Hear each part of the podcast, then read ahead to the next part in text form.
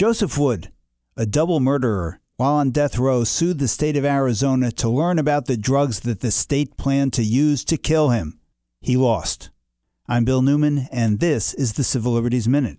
At his execution in 2014, Wood, for two hours, snorted and gasped for air while 15 rounds, 15 rounds of drugs were administered to him. He finally died. The First Amendment Coalition picked up Wood's lawsuit, claiming that the public has a right to witness all steps in an execution and know about the execution drugs and the qualifications of the employees administering them. On September 12th, the federal Ninth Circuit Court of Appeals heard the case. Much of the oral argument focused on the executioners cutting off the microphones so no one could hear what was happening while the drugs were being prepared for injection and when the IV was being inserted.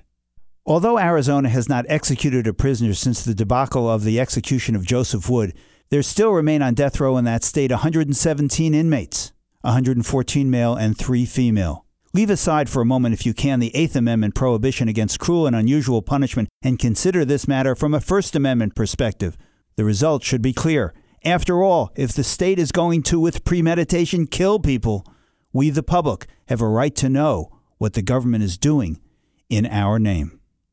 The Civil Liberties Minute is made possible by the ACLU because freedom can't protect itself.